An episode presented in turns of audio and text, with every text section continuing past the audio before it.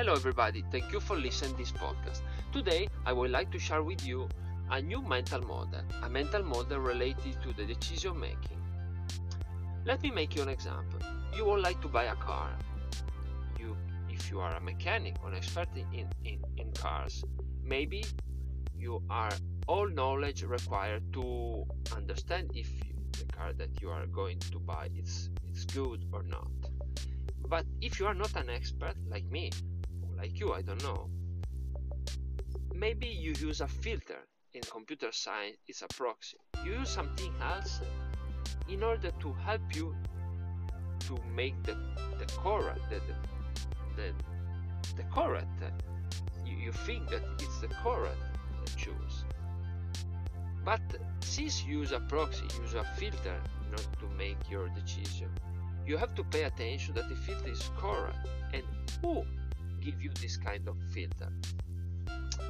For example, if you want buy you if you want like to buy a car, the filter the filters should be uh, price, power of the engine, how many liters of fuel it's required to reach 100 kilometers, or I don't know anything else. But the filter are usually similar to 90% of people. So, in order to make the best choice, you have to pay attention who the sales who is the salesperson. If the salesperson know that you are not an expert, he can give you wrong filter, filter that help him to sell the car, and not to fix your problem or to to reach the goal that you have. Maybe when you buy a car, the goal is low price, a few liters of, uh, fuel in order to make 100 kilometers. Uh, I don't know the, the, things, the most important things for who buy a car. But the, the same person, is, if he's not good, will give you wrong filter, and if you reach it, you maybe do a.